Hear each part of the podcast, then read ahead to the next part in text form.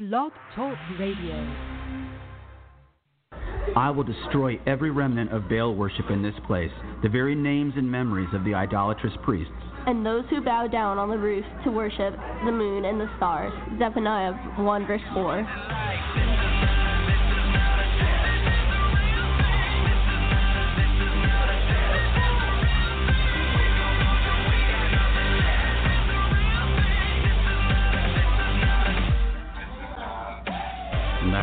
Is. This is not a test, it's the Real thing. Two Generations with One mission. It's the Christcast 2020. My name is Jason Dias alongside. Kiki Culpepper. And we want to remind you if, if you're here at Chick fil A at West Point Village. Open your app early because the cell reception up here is not so great. So I didn't get my points today. However, I can get them after the fact online. It's loud here today in Chick fil A. Yeah. It's always busy. And so don't forget, folks, it's one app with. Endless awesome. That's right. Got to talk real quick about the Alexa effect. Um, had a client say, "Does it really work? Can you really get a show and it'll work on Alexa?" And so I was in his office and I said, "Watch this," and I said, Alexa, play Christcast 2020 podcast. and guess what happened? Boom. Boom! It started playing. Most it really show. does work. It does the most recent show. So, folks, that's all you have to do to hear the show or Google Christcast 2020. We are first in the search engine Because optimization. I don't think there's anyone else with that name. No, though. there's nobody with the show quite this cool. Um, Want to thank Schlitterbahn again for the season passes. You're going to be giving one out from the Powder Puff game. Did y'all win?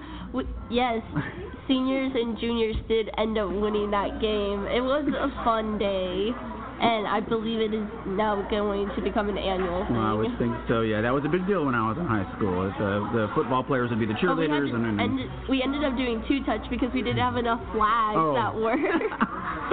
when we did it, it was flag football too. So that was way back when.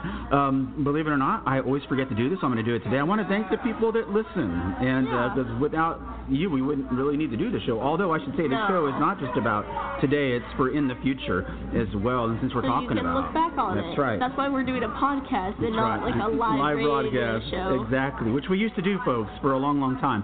Um, got a preview to some of the final shows of the year. Believe it or not, we're down to single digits here for, before the final season of the Christcast 2020 next year. Um, and next week we're going to do something a little different. We normally read the Passion um, for Easter week.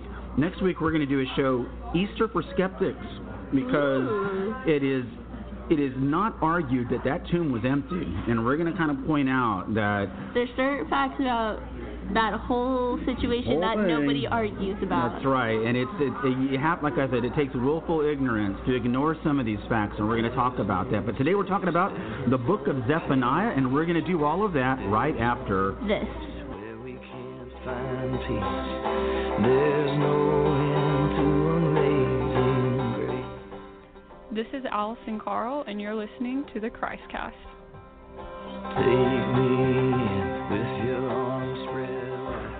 All right, let's talk about when and where we are.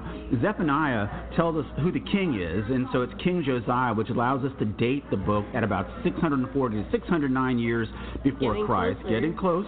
And Zephaniah, however, if he did his prophecy when he was an adult, that means he grew up in a time uh, before King Josiah uh, under some very, very bad kings. Uh, Mm. he, he was witnessing some really bad stuff uh, idol worship, child sacrifice, the desecration of the temple.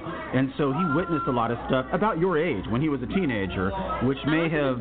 Yeah, it was must have been scarring. It might have pro- uh, propelled him to write the book. And speaking about who wrote the book, Uh, nobody really argues about that Zephaniah did write the book, so today we even assume Zephaniah is the author.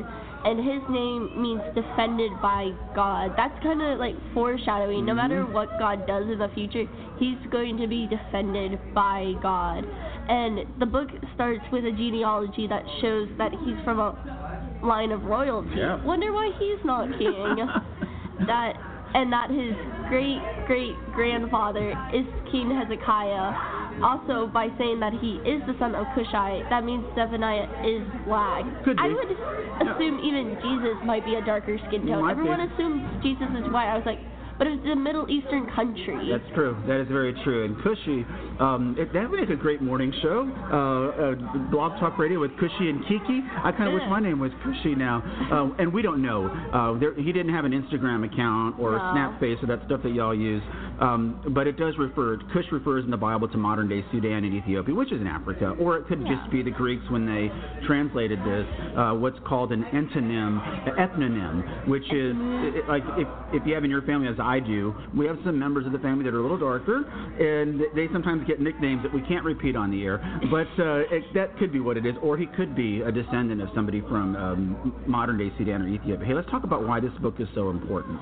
It refers to the day of the Lord, which it, more than any other book in the Old Testament, it references the day of the Lord. Yeah, and it uh, doesn't sound like a whole lot of fun. It pronounces judgment not just on Jerusalem, uh, but on the entire world by saying, God says in Zephaniah 1 verse 4, I will sweep away everything from the face of the earth, says the Lord, and I will sweep away people and animals alike. I will sweep away the birds of the sky and the fish in the sea. I will reduce the wicked to heaps of rubble.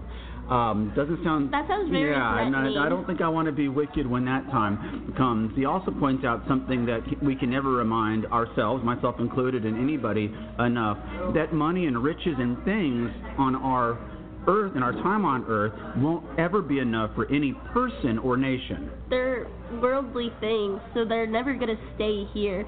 So why care about them now if you're not really going to have them later on? Yeah, and he says, in fact, In Zephaniah 1 verse 18, neither their silver nor their gold will be able to save them on the day of the Lord's wrath. In the fire of his jealousy, the whole world will be consumed, for he will make a sudden end of all who live in the earth. And so, uh, not a good idea to put all your hope in things. It's, Put all your eggs in one Yeah. basket. Put them in God's basket. Hey, it's kind of an Easter reference. Way to go. Look at Hey. Kiki.